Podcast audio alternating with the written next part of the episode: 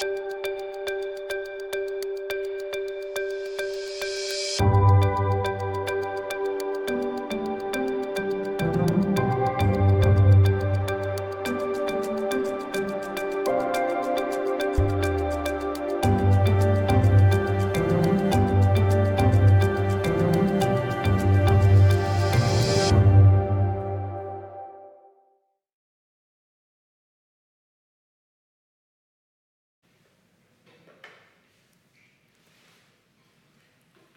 Tak, dobré ráno. Dobré ráno všem, kteří jste vážili cestu tady do Magenta Experience Centra. Dobré ráno všem, kteří se na nás díváte přímým přenosem, ať už ve firmách, školách, knihovnách nebo v coworkingových centrech. Já vás zdravím a, a vy už jste na to po těch deseti letech zvyklí, ale eh, snídaně nezná prázdniny, takže jedeme i během letních radovánek.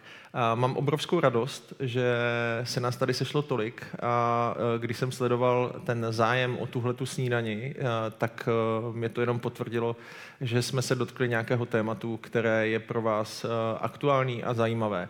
A já, než se dostaneme k tomu tématu, tak vás jenom upozorním, že se vám občas objeví tady tenhle ten QR kód, který by vás měl čistě teoreticky dostat na newsletter sítě Red Button, který se jmenuje Shortcut. Takže pokud nechcete minout všechno, co se v síti děje, tak určitě tohle je to pravé místo. A taky uh, patří obrovské poděkování právě Magentě, která nás tady hostí.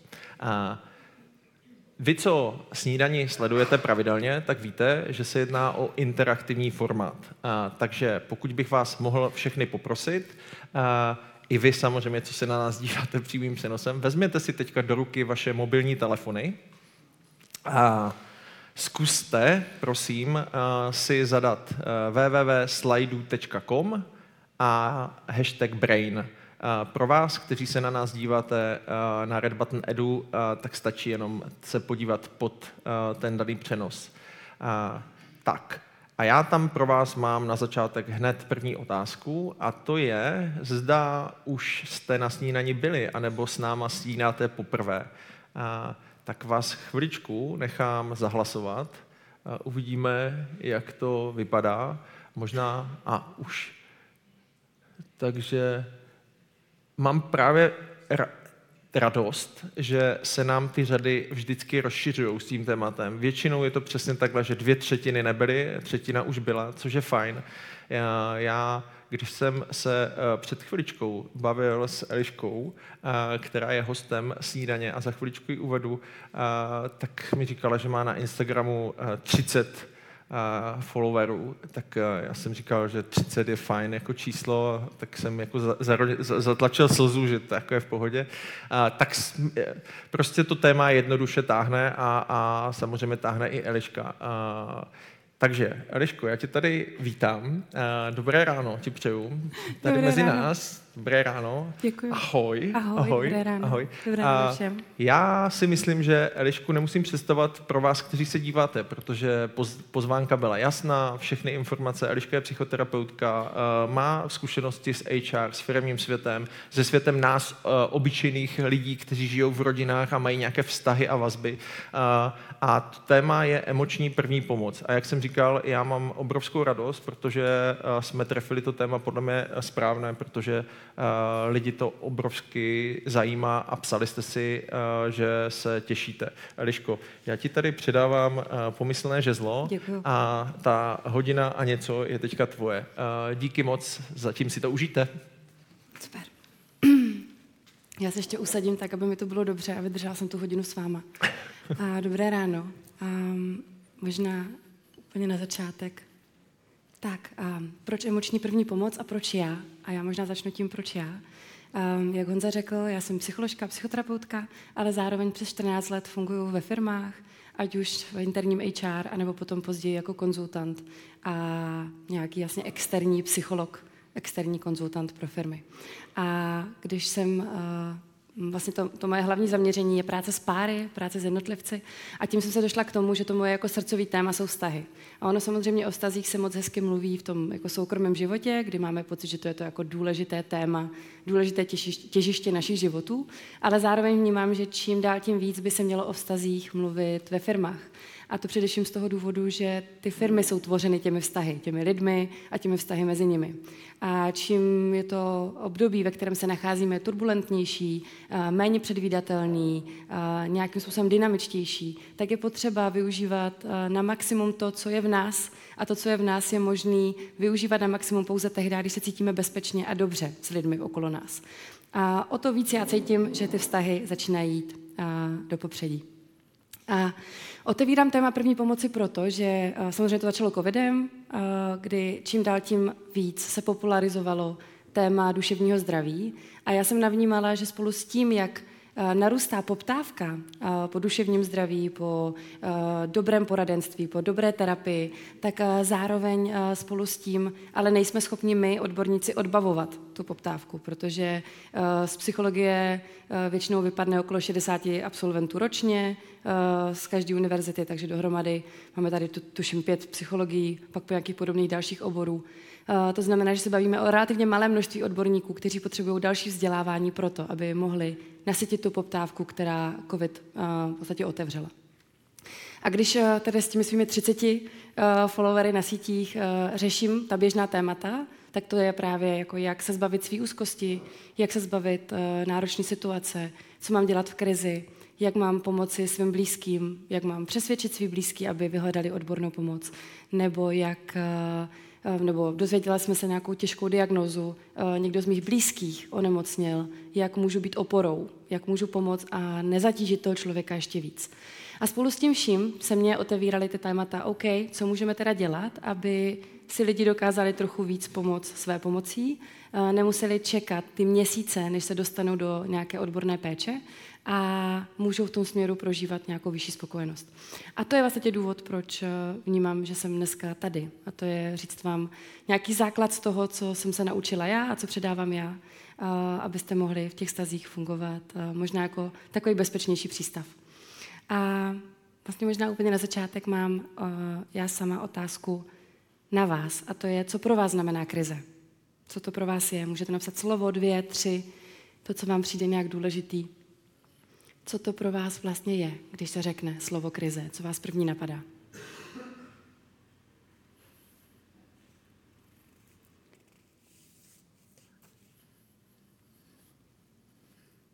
Tak. Mám chvilku. Pokud na nás koukáte ze záznamu, tak je to ten čas pro sebe si na to odpovědět, než eh, uvidíte výsledky ostatních.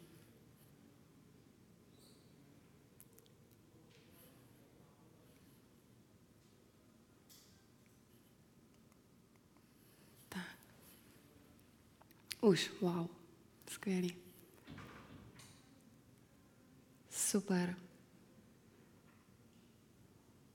Těžká situace, strach, nejistota, dochází dech, extrémní stres, čtu některé z nich, problém, narušení rovnováhy, náročné období, ekonomická krize, super. Něco, co nemohu ovlivnit. Mhm. Perfektní, super. Přesně, tohle všechno se pod krizí objevuje a už tam vidím i ty ostatní věci jako úmrtí, čtu tady náročné období, extrémní stres. A jo, děkuji všem. Počkám ještě na těch 12, 11, co dopisuje. 10.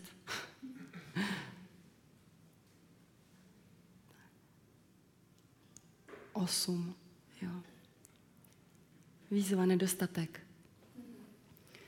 Děkuji za to. Já přeskočím na další slide, eh, kdy popisuju tu krizi. Já mám pocit, že krize je teďka takový trendový slovo, stejně jako deprese a trauma. Mám pocit, že to, to jsou takové jako tři slova, co jsou v poslední době hodně nadužívaný, možná i trochu přeneseným významu, než eh, bychom je používali my psychologové, ale často o nich teďka lidé mluví. A ono to na jednu stranu má tu, že, tu, tu dobrou věc, to, že o tom víc mluvíme, otvíráme těžký témata, ale zároveň to znamená nějaký znepřesnění, nějaký zkreslení toho, co to přesně znamená.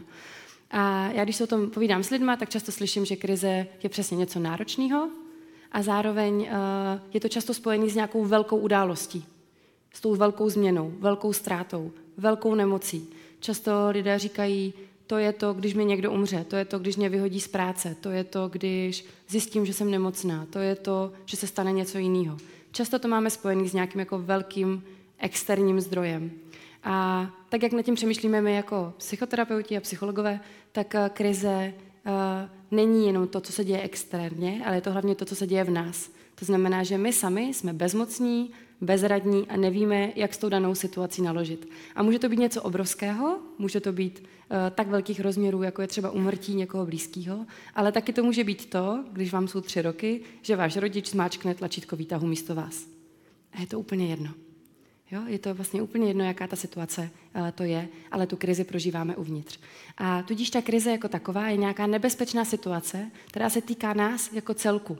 To znamená, že to není, že nějaká část nás prožívá krizi, ale je to o tom, že my jako člověk jsme utopení, ztracení, přehlcení, uh, nějakým způsobem vlastně pohlcení tím, co se děje. A mě přijde super říct, že to není patologický, že krizí procházíme všichni a pravděpodobně i za svůj život prožijeme stovky, možná tisíce drobných krizí a ty krizi se průběžně v podstatě zvětšují tak, jak my získáváme zkušenost v průběhu života. Co tím chci říct? Že um, ta krize jako taková bývá uh, nějakým zlomovým bodem v životě člověka. Zlomovým bodem chci říct, že můžeme mluvit o tom, jaké to je před krizí a o tom, jaký to je po ní. Je to jako když zemětřesení zhodí dům a pořád tam jsou ty stejné, uh, ty stejné prvky, ty stejný materiál, ale už nevypadá jako ten dům a my to potřebujeme poskládat znova. A velmi pravděpodobně, když uh, se otřepeme z té náročné situace a začneme stavět ten dům znova, tak už ho postavíme líp. Nepostavíme ho úplně totožnej, ale postavíme ho už trochu líp, protože využijeme ty příležitosti, že máme možnost to dělat celý znova. A úplně stejně to funguje s náma, jako s člověkem.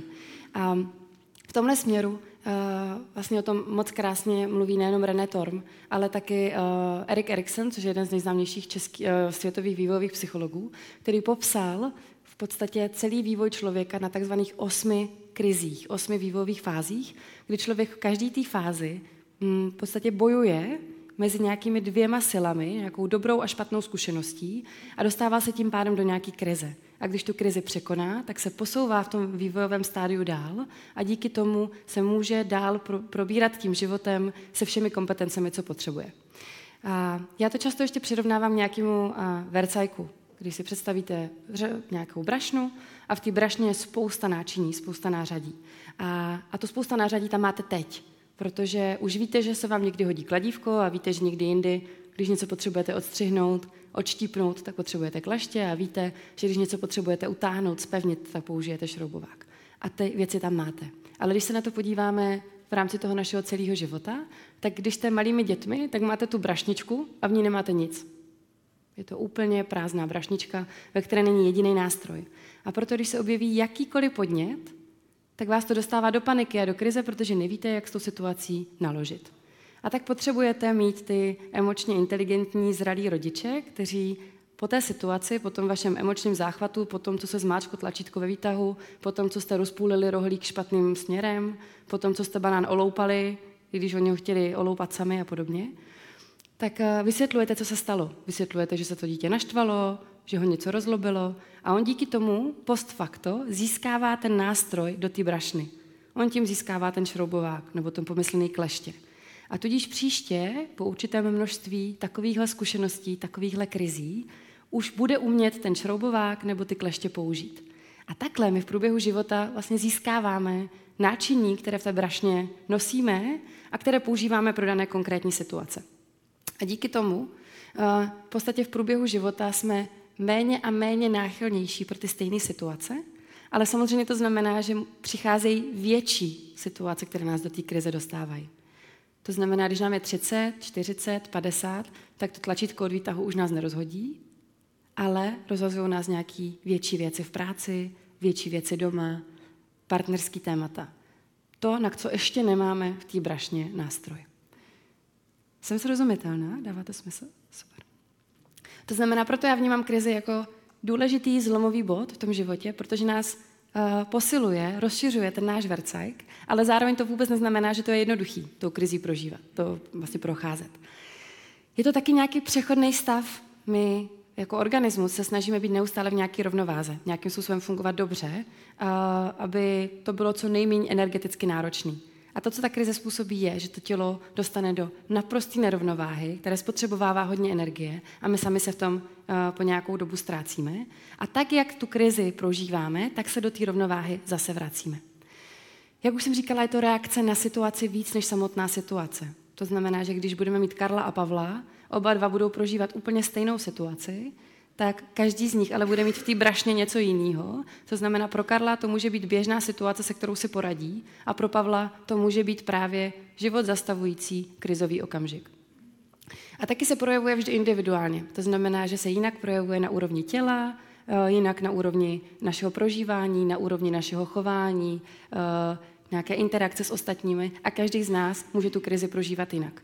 A tohle do toho našeho života přináší strašný maglajs, protože najednou já musím sledovat, jak fungují jiní lidi v krizi a pravděpodobně si můžu být jistá, že fungují jinak než já, což mě dostává do nějakého zmatení. Chci se zeptat, kdy, jestli si můžete teďka vybavit situaci, kdy jste se naposledy necítili dobře, uh, v ideálním případě pro ten náš účel dneska to byla situace, která vás možná zahltila, pohltila, Eh, cítili jste se tam aspoň chvíli nějak bezradní, bezmocní a v ideálním případě už je to situace, která je za váma. A jestli ji máte, tak vás poprosím, jestli můžete zvednout ruku. Počkám. A stejně taky pro vás, co na nás koukáte online, asi možná nemusíte zvedat ruku, ale mějte ji tam. Tak, super. Já využiju vás, že tady jste, pojďte mi ji zvednout, kdo tu situaci máte. Díky. A teďka nechejte ruce nahoře ti z vás, kteří se svěřili někomu. Super, spadlo jich jenom pár. Super. A ti z vás, kteří jste svěřili, tak mě zajímá, eh, jestli jste měli, no ruce nahoře ti, kteří jste měli nějakou podobnou reakci. Někdy. Mhm, nechejte ruce nahoře, kteří jste dostali tuhle reakci, tu, co teďka vidíte na slajdech kteří jste slyšeli, to bude OK, nebreč, zaměř se na něco hezkého, nic se přeci nestalo, jsi moc náročná. Perfektní. A teďka prosím nechte ruce nahoře ti, kterým to pomohlo. Skvělý. Pár z vás tady je. Perfektní. Děkuji. Já se na to ptám často, když mluvím, protože uh, mám tu zkušenost, že to hodně z nás dělá, hodně z nás to říká, a málo komu to pomáhá. A ono se dá říct, že ono to určité chvíli v čase pomůže všem, že v určitou chvíli dobře míněná rada, řešení, uh, změna perspektivy, návrh, jak to řešit, je užitečný. Ale musí to přijít až potom, co z té hlavní akutní krize, z toho hlavního pocitu strachu, stresu, úzkosti, paniky jsme venku. Pak to může být užitečný. A často to může být užitečný tehdy, když si o to za prvý řekneme, to znamená, my jdeme pro tu radu za někým. A nebo když už je to nevyžádaná rada, tak je od někoho, eh, koho si vážíme, nebo kdo je pro nás autoritou. A v tu chvíli dokážeme tu radu slyšet víc.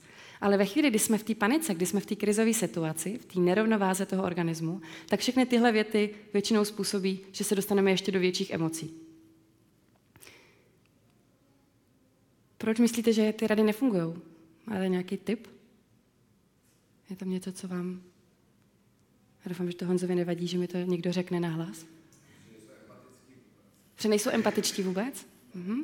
Ty rady nejsou vůbec empatický, proto nepomáhají. Mhm. Děkuju. Ještě něco? Vás napadá?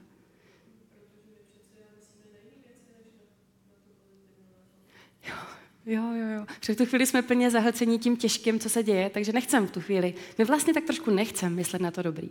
Já si to často přirovnávám tomu typickému, té typické situace prvního rozchodu s první velkou láskou.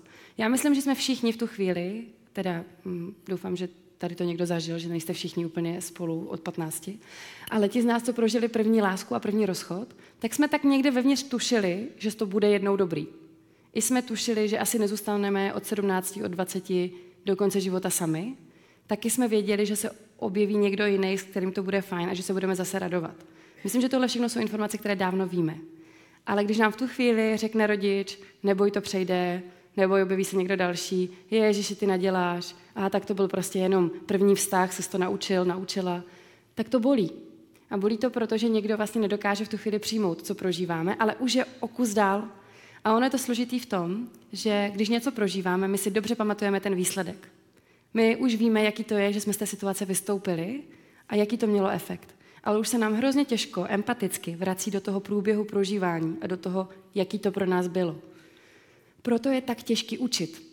Protože když se něco naučíme, když jste se učili jakýkoliv jazyk, tak tam byly takový důležitý okamžiky, které vám pomohly v té situaci se dostat dál. Prostě dlouho to nešlo a najednou přišel nějaký vhled.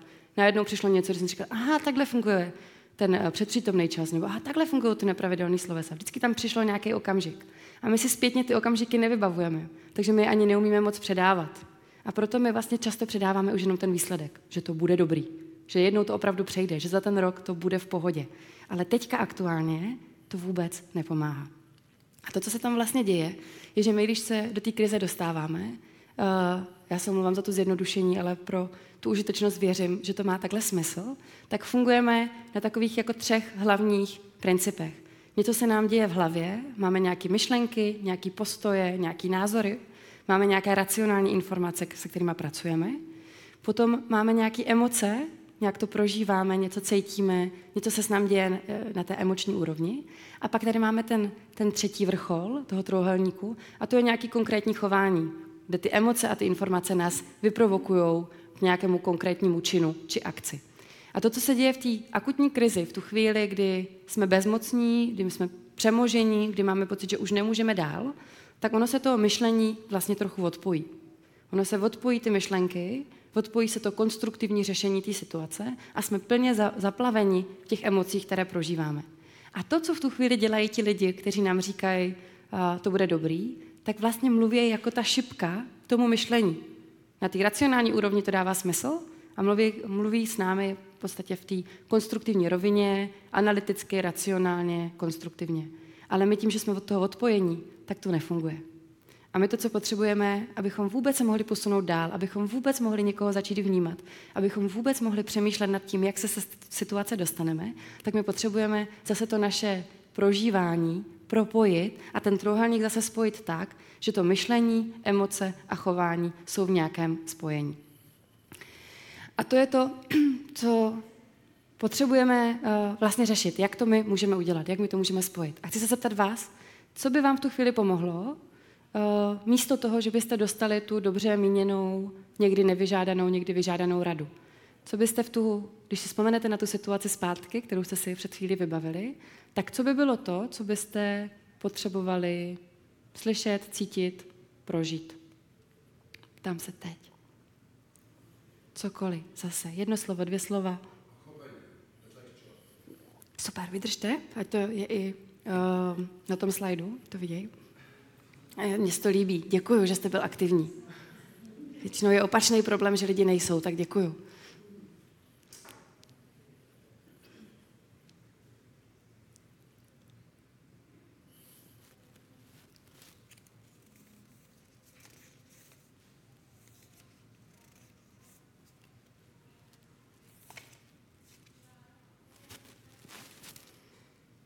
Super.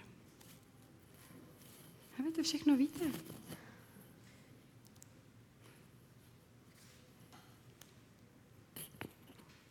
Přesně.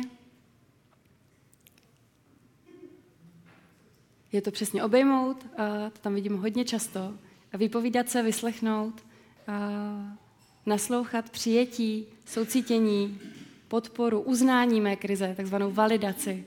A porozumění, podpora, uznat emoce. Jsem tu pro tebe.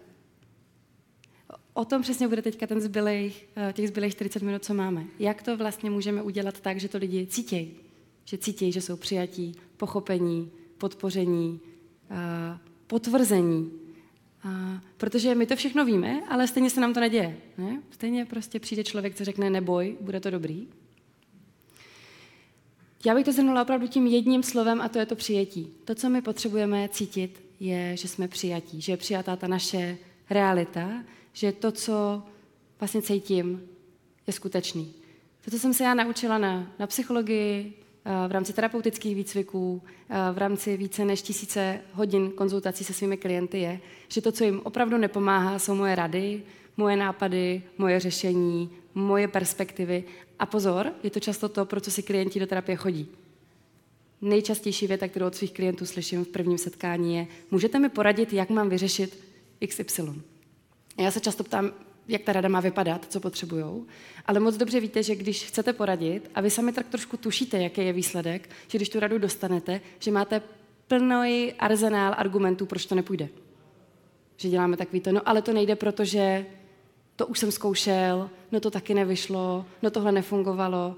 Ono prostě rady uh, nás stojí hrozně moc energie je vymyslet a dát, a zároveň stojí hrozně moc energie neustále cítit, že jsme odmítaní těma radama. A já si říkám, že nerozumím tomu, proč té společnosti je pořád dáváme, když dostáváme takovýhle feedback, který nám říká, že ty rady jsou uh, úplně zbytečný. Takže jo, my můžeme mluvit o přijetí, o přijetí té situace, o přijetí té empatie. A to je v podstatě to, co my děláme v rámci krizové intervence, to znamená ty emoční první pomoci. Uh, to, co my děláme v rámci krizové intervence, je ta prostá přítomnost tady a teď, která je zaujatá zaujatá do toho klienta. To znamená, nás zajímá ten klient a to, co se děje tady a teď. A definice krizové intervence uh, zní tak, že nám jde o nějakou stabilizaci stavu toho člověka, o snížení nebezpečí té krize, která přichází, toho podnětu, a zároveň uh, nějak zajistit, že se ten krizový stav, to náročno, nebude prohlubovat. A celý to děláme proto, aby se ten člověk zkompetentnil k tomu si pomoct sám k tomu, aby se mohl propojit v rámci toho trohelníku, nadechl se a mohl pokračovat tím svým životem dál. A proč to my neradíme, my nezlepšujeme ten život tomu člověku, my mu nedáváme řešení, my mu neříkáme, co má udělat jinak, my mu neradíme, aby se rozvedl eh, s člověkem, který ho týrá, ve chvíli, kdy třeba volá na krizovou linku a řeší domácí násilí. My ale řešíme, jak mu pomoct tu chvíli tak, aby se zkompetentnil natolik, že ten člověk jde a začne to řešit sám. A proč to říkám vám? když eh, mám trochu tušení, že se nikdo po dnešku krizovým interventem nestane a nepůjdete ani na linku, ani eh, na krizový centrum, je taková jako smutná statistika, že až 80% lidí nevyhledá odbornou pomoc ve chvíli, kdy ji potřebuje. To znamená, že my tady jsme, eh, za prvý jsme teda přetížení, ale taky nechodějí ti lidi ve chvíli, kdy to potřebují. A to znamená, že přijdou za váma. To znamená, že přijdou za váma jako za svými manželkami, partnery, kamarádkami, Eh, kolegy, šéfy, eh, občas i jenom kolejdoucími nebo cestujícími ve vlaku. Prostě lidé přicházejí za jinými lidmi ve chvíli, kdy potřebují pomoc a moc neřešejí, jestli ta pomoc je odborná nebo lidská. A to, co vy můžete darovat, je nějakou formující zkušenost. Vy můžete darovat to, že říct si o pomoc byl dobrý nápad. A tím zvýšit pravděpodobnost, že ten člověk si o pomoc řekne příště, že v tom nebude sám. A to je něco, co já věřím, že je pro současný svět strašně důležitý. Jak eh, s ohledem na zhoršující se duševní zdraví, jak s ohledem na alarmující čísla, které máme u dokonaných i nedokonaných sebevražd, eh, které se hlavně týkají mužů, protože si neumí říkat o pomoc a neumí tolik sdílet jako ženy. Eh, takže se často do toho tématu, do té krize ponořejí natolik, že už neznají cestu ven. A, a právě proto mi přijde důležitý si říct, jak Eh, můžete proměnit tu náročnou situaci, kdy ten člověk přijde a říká, nevím, co s tím, nevím, co dál, nějakou formující, formativní, příjemnou zkušenost, kdy ti lidi si řeknou, OK, říct si o pomoc má smysl a já příště přijdu zas. A já si k tomu přijetí pomáhám touhle mantrou. V angličtině to je takzvaný connection before correction. A já to do češtiny překládám jako napojení před nápravou, i když to nezní úplně tak uh, melodicky, jako Connection Before Correction. A půjčuju si to od uh, dětského psychologa, psychoterapeuta Daniela Hughese. Daniel Hughes je autorem uh, výchovy dětí zaměřený na to pevné, bezpečné pouto. Uh, to znamená na nějakou jako pozitivní disciplínu. Daniel Hughes říká, že děti si ze svého vývoje odnesou daleko víc tehda, když jsou milovaný, než tehda, když vědějí, jak se chovat na veřejnosti. Nebo tehda, když vědí, že si mají čistit zuby večer. Je to proto, že říká, že nejdřív musí vzniknout to napojení. Že to dítě potřebuje cítit, že je důležité, že je milované, že někoho zajímá, aby se mohlo učit. Protože učit se umíme jenom tehdy, když se cítíme bezpečně. V tu chvíli zapneme ten náš explorující mod, v tu chvíli chceme něco proskoumávat, v tu chvíli chceme překonávat překážky, jít tak trochu za tu svou komfortní zónu a zjišťovat, co v tom světě je. Ale ve chvíli, kdy to bezpečí necítíme, tak jsme v nějakém módu přeživšího a dostáváme se v podstatě eh, na takovou hranu jsem v krizi, nejsem v krizi, má smysl teďka investovat energii do něčeho nového, anebo tady budu chránit to, co v tu chvíli mám. A Daniel Hughes takhle popisuje, jak moc je důležité uh, právě hledat způsob, jak se napojím na to dítě. Třeba skrz humor, třeba skrz dotek, tak jak jste to psali vy, přes, objem, přes obejmutí. A napojuje se na to, uh, my nemusíme být vlastně jenom u toho dětského vztahu, můžeme přijít i k tomu dospělému. A napojuje se tak na, na Sue Johnson. Sue Johnson je americká párová terapeutka, eh, která v podstatě vytvořila svůj terapeutický směr párový, zaměřený eh, právě na citovou vazbu, na attachment.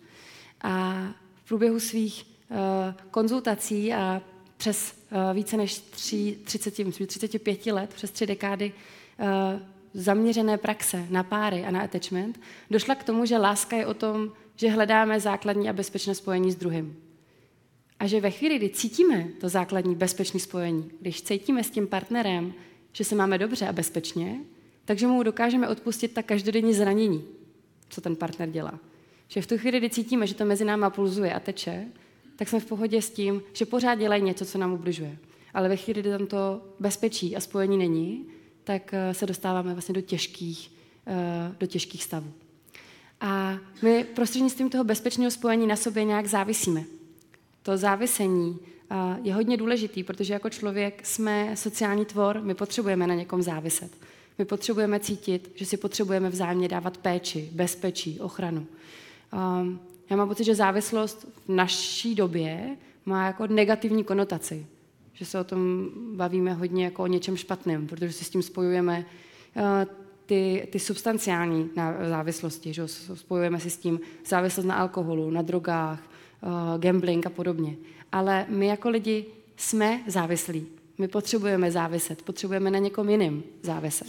A to nejhorší, co se nám může v životě stát, je izolace. Uh, už ve starověkém Řecku to věděli a proto ostrakizace bylo jeden z nejhorších trestů, co mohli uh, svým občanům, svým bližním dělat. To, že vyhostili z nějaké, z nějaké skupiny, z nějaké populace. Protože jako člověk, když je sám, tak začne strádat. A my jsme eh, v tomhle směru eh, orientovaní právě na to bezpečí a pouto. A proč to teda neděláme, když eh, to všechno víme? Proč teda nedáváme obejmutí jako první? Proč teda nedáváme lidem podporu? Proč nemlčíme? Ehm, my upřednostňujeme tu nápravu z různých důvodů, abych vám je ráda chtěla, chtěla říct. Jedna věc je, že jako člověk se snažíme vyhnout bolesti. To znamená, že my maximalizujeme zisky, že děláme to, co je nám příjemný, to, v čem nám je dobře, a minimalizujeme to, v čem nám není dobře, to, co je nám nepříjemný, to, co nás bolí. A ve chvíli, kdy máte někoho rádi a ten někdo prožívá něco bolavého, tak ono to tak trošku bolí i nás. Že to občas známe, takový to, ty se trápíš, já nevím, jak ti pomoct a bolí mě to taky. A protože my, kteří v té situaci nejsme, máme ten trojuhelník propojený, tak náš mozek v tu chvíli myslí na 100%, aby vymyslel způsob, jak tu bolest oddálit od nás, jak ji zmenšit, protože nechce, abychom tu bolest prožívali. A tak začne vymýšlet způsoby, jak začne tu bolest snižovat, devalvovat, nějak ji uměle vlastně znehodnocovat. A to jsou právě ty rady, kdy říkáme, to bude dobrý, to přejde, neboj se, je to úplně v pohodě, co naděláš, dítě je to teďka všechno v pořádku, hele, máš dvě zdraví děti, tak proč se trápíš? Spoustu různých racionalizací argumentů, které slyšíme. Právě proto, že my jako posluchači, jako ti, ke kterým se lidé přišli svěřit, se v tom situaci necítíme dobře. Další věc je, že taky nemáme dostatek informací, abychom vnímali svět očima druhému. Je to logický. Každý z nás má tu svoji brašnu a my moc nevidíme do brašen druhých lidí. My nevidíme, jaké zvládací strategie tam ten člověk má a zároveň nevíme, co v průběhu toho života prožil takže my dokážeme hodnotit tu situaci jenom na základě svých vlastních bod, jenom na základě toho, co jsme si vyšlapali my sami. A tak máme tendenci i na základě toho dávat rady, které by pomohly nám. Navíc žijeme v době, kdy jsme tou empatií už uh, jako vyšťavení, Když se podíváme, jak vypadají televizní zprávy, když se podíváme, jak vypadá uh, vlastně internetový, uh, internetový svět, jak vypadají zprávy, které jsou tam, tak zjišťujeme, že všechno z nás vyžaduje uh, nějakou empatii. Uh, já si půjču takový ten uh, marketingový žurnalistický slogan What bleeds, leads. Co krvácí, přitahuje, vede. A, a ono se to odráží ve všech zprávách, které vidíme. To je taková daň globalizace, jak to vnímám z toho našeho psychoterapeutického hlediska, kde my se dozvídáme v přímém čase o tom, co špatného se děje všude na světě. My víme v Mžiku, že bylo zemětřesení v Turecku a v Sýrii. Víme v Mžiku, eh, že se děje válka na Ukrajině. Víme v Mžiku, že umírají lidi na covid, že je zemětřesení na, eh, nebo tornádo na Jižní Moravě. Je to v podstatě jedno, jakou informaci si vezmeme, ale všechny tyhle informace na nás působí a, a z nás tahají tu empatii. Protože v tu chvíli, když vidíme ten obrázek, tak ten mozek se automaticky tu situaci interpretuje, nějak se snaží do ní, do ní jako projektovat, nějak se do ní snaží představit a tu empatii z nás to čerpá. To znamená, že kolikrát ani nemusíme za ten den udělat vůbec nic a už jsme večer vyšťavení jenom tím, co všechno jsme vstřebali. To všechno, kde tu naši pasivní empatii uh, z nás vytáhlo. A taky řešíme vlastní bezmoc tím, že přepínáme do nějakého problem solving modu. Protože um, vlastně výzkumy ukazují, že ve chvíli, kdy se cítíme bezmocně, tak uh, začínáme ještě víc strádat. Ještě vlastně má to nějakou jako sekundární traumatizaci, sekundární zhoršení té samotné situace. A ve chvíli, kdy jsou lidé nemocní, ale cítí v tom nějakou, nějaké splnomocnění, cítí, že mají autonomii, že se můžou v něčem rozhodovat, tak to přináší uh, zlepšující se výsledky v léčbě. A my ve chvíli, kdy to prožívá někdo jiný, tak my to nemůžeme udělat za něj. My nemůžeme skočit do toho jeho těla, do toho jeho prožívání, tu situaci vyřešit, pofackat těmi našimi nástroji a zase z něho vyskočit s tím, že ten člověk je opravený. A ono to teda vyžaduje uh, vlastně dost nároků na nás samotné, že musíme koukat na to, jak se ti lidi trápějí, možná trápí nad něčím, co my už máme vyřešený a nemůžeme jim vlastně pomoct jinak, než tím, že tu pro ně jsme. No a potom uh, pragmatický důvod, ale mě přijde důležitý ho zmínit, ne vždycky máme čas, nebo ne vždycky chceme pomoct. Když jsme po celém dní utahaní z práce, tak se nám prostě nechce trávit dvě hodiny na telefonu s kamarádkou, co prožívá uh, podle nás už uh, 85. zbytečný rozchod. Uh, a jsou prostě situace, kdy my pomoc nepotřebujeme, nechceme a je to taky v pořádku. My taky můžeme člověku, který si říká o pomoc, laskavou formou říct, že pomoc nedokážeme, nemůžeme nebo nechceme, uh, ale zvýrazňují to laskavou. To, co já ale vnímám, je, že kolikrát to neumíme říct lidem. Že neumíme říct, hele, já na to nemám čas, nebo já jsem unavená, já teďka nechci tomu věnovat prostor. A tak radši odbydeme toho člověka tím, že mu řekneme nějakou tu radu a máme pocit, že jsme si to splnili a můžeme jít dál. Takže my už uh, teďka víme, že ve všech těchto chvílích uh, kdy víme, kdy si myslíme, že té situaci rozumíme, kdy tu situaci hodnotíme z našeho pohledu, je důležitý upozadit to naše ego, tu, tu naši potřebu tu situaci vyřešit a krotit nějakou naši nevyžádanou odpovědnost za druhé. Já myslím, že to je první dovednost, kterou se učíme v terapii eh, nebo právě v krizové intervenci. Nepřijímat odpovědnost za druhé, být tu pro ně, eh, možná jim dočasně odlehčit po dobu, co jsme spolu, jim vzít to břímě a nést to společně, ale rozhodně nepřebírat odpovědnost za ně. Ale pojďme si teďka říct, jak se to dá teda dělat. A já pustím krátký video. Pokud ho znáte, je to jenom dobře. Um, já si myslím, že to je asi nejpovedenější dvouminutový video, co na internetu můžete kdy najít. A je to podle mě jedno z nejúspěšnějších videí na TEDu. A já ho znám a pokaždé, když ho vidím, tak se dojmu a mám pocit, že bychom si ho měli jako naordinovat, že si ho jednou týdně pustíme jenom proto, abychom se zase připomněli, co v těch stazích je opravdu důležitý.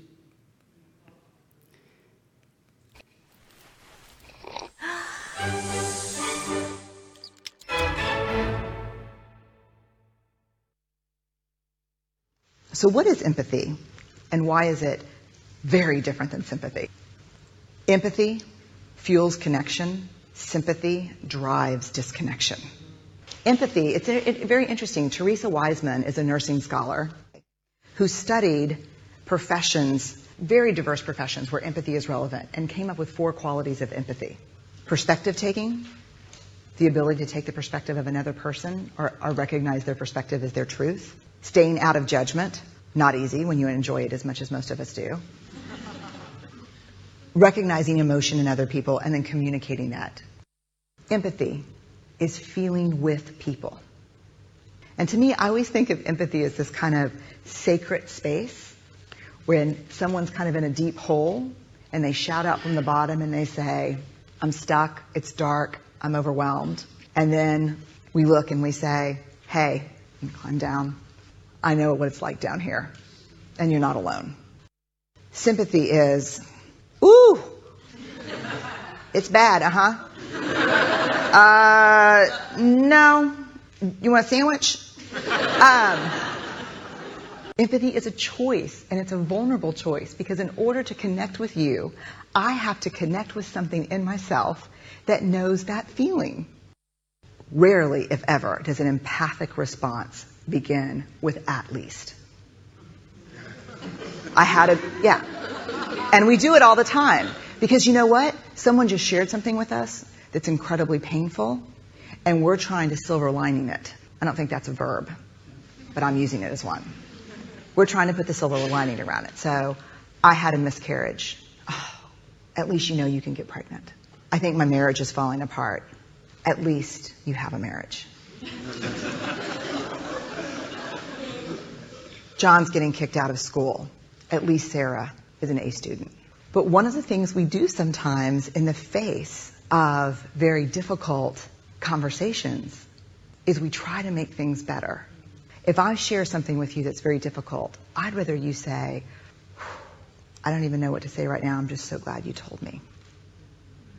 Because the truth is, rarely can a response make something better. What makes something better is connection.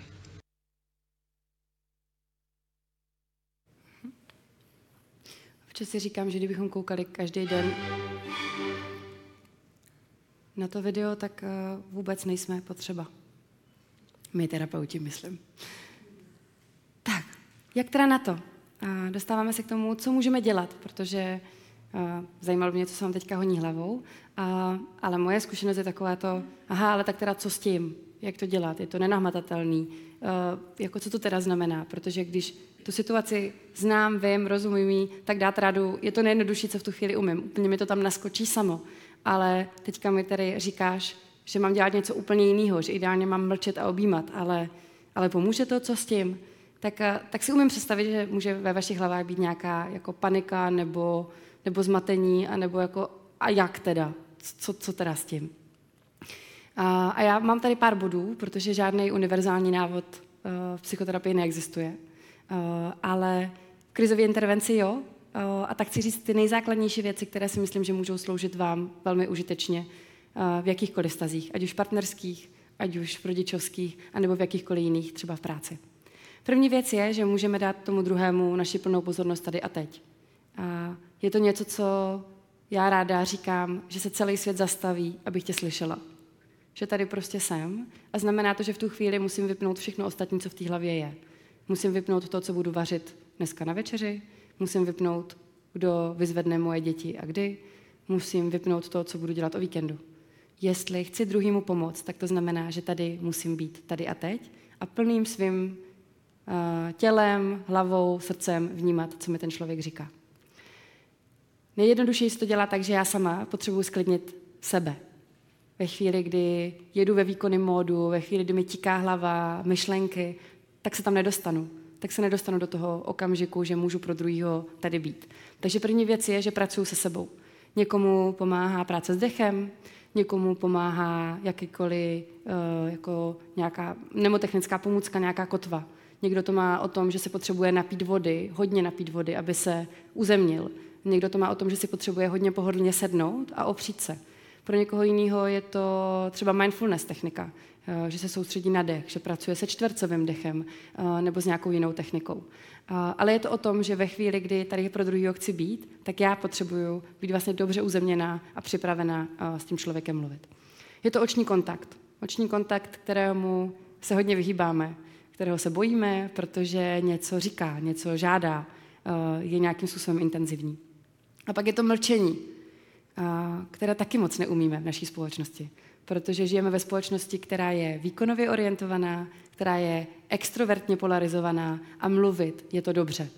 Být slyšet, říkat rozumné věci, vypadat chytře, je to, co je v naší společnosti ceněný. Zatímco podporovat, poslouchat a mlčet je daleko hodnotnější, ale vypadá to slabě ve společnosti, v jaké žijeme. Um, další věc je být vědomý v tom, co říkám a ideálně v tom, co neříkám. A já si pamatuju jednu kauzu na, na Instagramu, která byla o tom, neptala jsem se.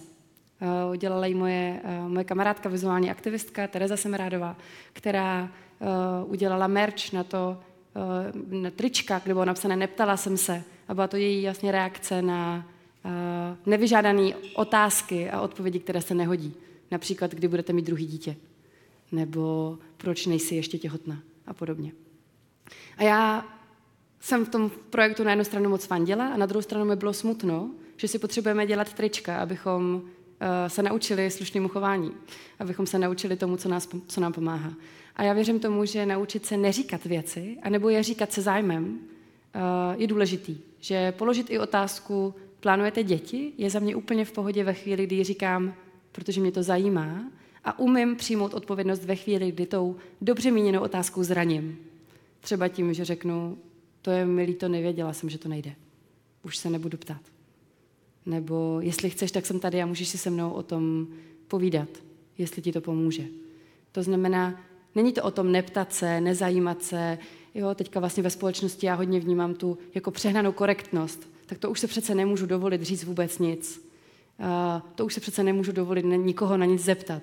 To už si nemůžu dovolit použít žádný mužsko-ženský příklad, aby se nějaká žena jako neurazila. A já si říkám, můžeme, Můžeme to všechno dělat, protože každý z nás je jiný a každý z nás má tu hranici nastavenou jinde. Pro každého z nás je něco jiného uh, humorný nebo vtipný, ale my potřebujeme být připraveni na to, že zraníme toho druhého a to můžeme udělat tím, že přijímáme tu odpovědnost, že si všímáme, že jsme s tím člověkem a neříkáme to proto, abychom to řekli, ale protože nás zajímá reakce toho druhého. Klíčový bod, řekla bych, že jeden um, na jednu stranu uh, nejtěžší na první pohled, ale zároveň univerzálním nástrojem pro všechno je validovat pocity, přání a potřeby. Validovat to, že někdo něco cítí. Já tomu ráda říkám, věřím ti, že to, co říkáš, je opravdový. Já ti vlastně věřím. A myslím si, že naučit se říct tohle by pomohlo hrozně moc krát, protože validovat pocit znamená, že já cítím, že mám smysl, že to, co cítím, je opravdový a že věřím sama sobě. A opět to můžeme vidět jako ve výchově s dětma.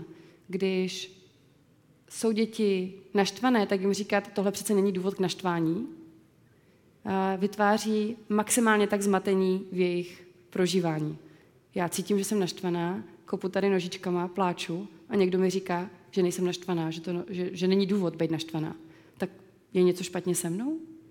To je něco, co se děje v pozadí na úrovni malých dětí, kdy si říkají, tak tak co mi toto tělo říká, když mi teda teďka tady ten můj rodič, ten někdo, koho mám ráda, koho si vážím a koho obdivuju a kdo je pro mě pomyslný Bůh, ještě v tom útlém věku, říká, že nejsem naštvaná, že nemám být naštvaná, že nemám právo se zlobit, že nemám důvod být smutná, ale já to vevnitř cítím.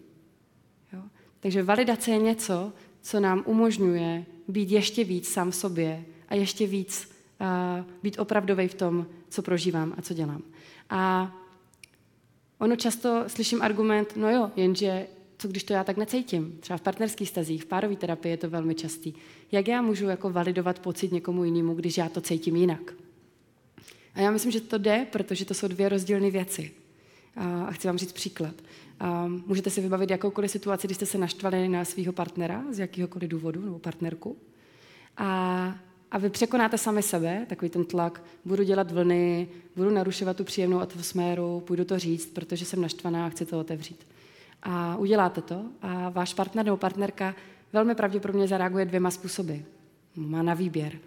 Jedna věc, že řekne, ty jo, to mě mrzí, že jsem tě naštval, naštvala, to jsem nevěděla, že ti to rozhodí, nebo to jsem nevěděl, že ti to ublíží. To jsem nečekala, že že, že tohle bude téma, že tohle tě bude uh, vlastně bolet. A nebo může udělat druhou reakci a to je, vážně vyšiluješ kvůli tomuhle? Vážně je tohle důvod, proč se teďka budeme hádat? Vážně tě tahle maličkost uh, jako takhle naštvala, že teďka nám kazíš dovolenou? A já mám chuť říct, že to děláme všichni, včetně mě, že prostě jsou situace, kdy neumím zapnout uh, tady ten jako podpůrný, pomocný mod, validovaný mod, a kdy taky jako vyšiluju, protože já už nemám svoje zdroje, já nemám energii. Ale přijde mi důležité si to uvědomovat, že se nám to děje, že máme tyhle dva póly a že potřebujeme kultivovat ten jeden, který říká, jo, ty jsi naštvaný, já to nezměním, já to nebudu dělat jinak, ale chápu, že jsi naštvaný, věřím ti, že jsi naštvaný, věřím ti, že pro tebe ta situace byla těžká. A nemusí to znamenat, že já cokoliv změním u sebe, a nemusí to znamenat, že se omlouvám, nemusí to znamenat, že za to, uh, že se cítím vině. Je to jenom o tom, že přijímám odpovědnost, že jsem někoho, uh, někoho zranila. Uh, poslední dny že jo, pro, prolítla kauza dušek. Uh, já se vůbec nechci vyjadřovat ty situaci samotný, ale vrací mě to ke čtyřem dohodám. A já mám pocit, že jsme hodně ve společnosti zneužili čtyři dohody, to nebrat si věci osobně a vždycky je to jako věc toho druhého. Já myslím, že jsme se tím zbavili nějaké vlastní odpovědnosti za to, že můžeme druhým ublížit nebo je zranit tím, jak reagujeme. A že je úplně v pohodě přijmout tu odpovědnost, že jsme někomu ublížili, aniž bychom mm, si to museli brát osobně nebo aniž bychom neměli pravdu. My můžeme říkat věci, co pravda jsou, můžeme mít jasně nastavený, že nějak to budeme dělat a přesto můžeme toho druhého člověka zranit a ne za to odpovědnost. No a čtvrtá a pátá uh, se týká zranitelnosti, já je pustím obě, a to je to, že když nevím, co ta situace uh, znamená, když nevím, co se ve mně děje, tak to, co já pořád můžu dělat, je oceňovat tu zranitelnost. A zranitelnost vidím v tom, že to někdo sdílí, že někdo není že nikdo není eh, v pohodě s tím, jak to má a ne, nehraje hrdinku, hrdinu, že je v pohodě, ale přijde a řekne. Řekne, já nevím. Já nevím, jak to je, nevím, jak to mám dělat, eh, bojím se. A my můžeme alespoň oceňovat to, že to říká, to, že to sdílí a taky můžeme pustit ven tu vlastní zranitelnost. Že řekneme, já nevím, co s tím, já nevím, jak reagovat. To, co Brené Brown v tom videu říká, jako vůbec nevím, jak se cítíš, ale díky, že mi to říkáš. A nejčastější argument po tomhle, který eh, dostávám, je, no ale nepřijde těch emocí víc. Neznamená to, že když se v tom budu rád s tím člověkem, který je v háji, že ho ještě víc dostanu dolů, nebo že ten člověk jako bude ještě víc plakat, ještě víc křičet, bude ještě víc naštvaný, protože často to děláme s nějakým dobrým úmyslem tomu člověku pomoct. A, a já to hodně popisuju na nějaký nádrži. Když si představíte uh, velkou vodní nádrž, přehradu, tu přehradu naplníte těma emocema, tak to, že validujete, to, že tam jste, to, že tam jste tady a teď, to, že oceňujete zranitelnost, eh, to, že pouštíte ven tu vlastní, je to, že vy zvedáte ta stavidla, že regulujete tu hráz a pouštíte ty emoce ven na povrch, takže je vidíte. Takže jo, je vysoká pravděpodobnost, že ve chvíli, když někoho obejmete, ve chvíli, kdy řeknete, já ti věřím, musí to být těžký, že ten člověk začne plakat víc. Protože vy mu tím dáváte propustku, vy mu tím dáváte povolenku, že ty emoce projevit může. A to způsobí, že se ty emoce z té přehrady dostanou ven a vytečou. Ale to, co vy tím taky děláte, je, že regulujete ten břeh, že vy tím určujete, kolik těch emocí pustíte ven. Ta druhá situace, když tam to stavidlo není, když my ho nezvedáme, je, že ten člověk to ustojí v tu chvíli s náma, možná to ustojí ještě zítra, možná to ustojí ještě za týden, ale potom to, co se stane, je, že ta hra se prostě přetrhne a ty emoce jdou ven. To nekontrolovatelným, neregulovatelným způsobem, kdy způsobují eh, vlastně škodu kolem. A já si pomáhám i tímhle grafem, který vidíte, kdy ta křivka eh, je o tom, jak se nám různě mění emoce. A my v průběhu dne, týdnů, měsíců života máme různě. Eh, samozřejmě to závisí na nějakém našem charakteru, temperamentu, jak my to máme nastavený vnitřně na tom, co jsme se naučili od našich rodičů, co víme, že je v našem prožívání přirozené, povolené a tak dál. Ale máme nějakou oscilaci. Máme se prostě, máme ty emoce chvíli větší a chvíli menší. Eh, chvíli se cítíme klidně a chvíli cítíme naopak velmi intenzitu, velmi intenzivní energii v podobě emocí. A spouštěč emoce, ta první červená tečka, je ta, ten podnět zvenku, který přichází. To je ten nástroj, nebo to je ta situace, která vyžaduje nějaký nástroj. A my narůstáme s tou emocí.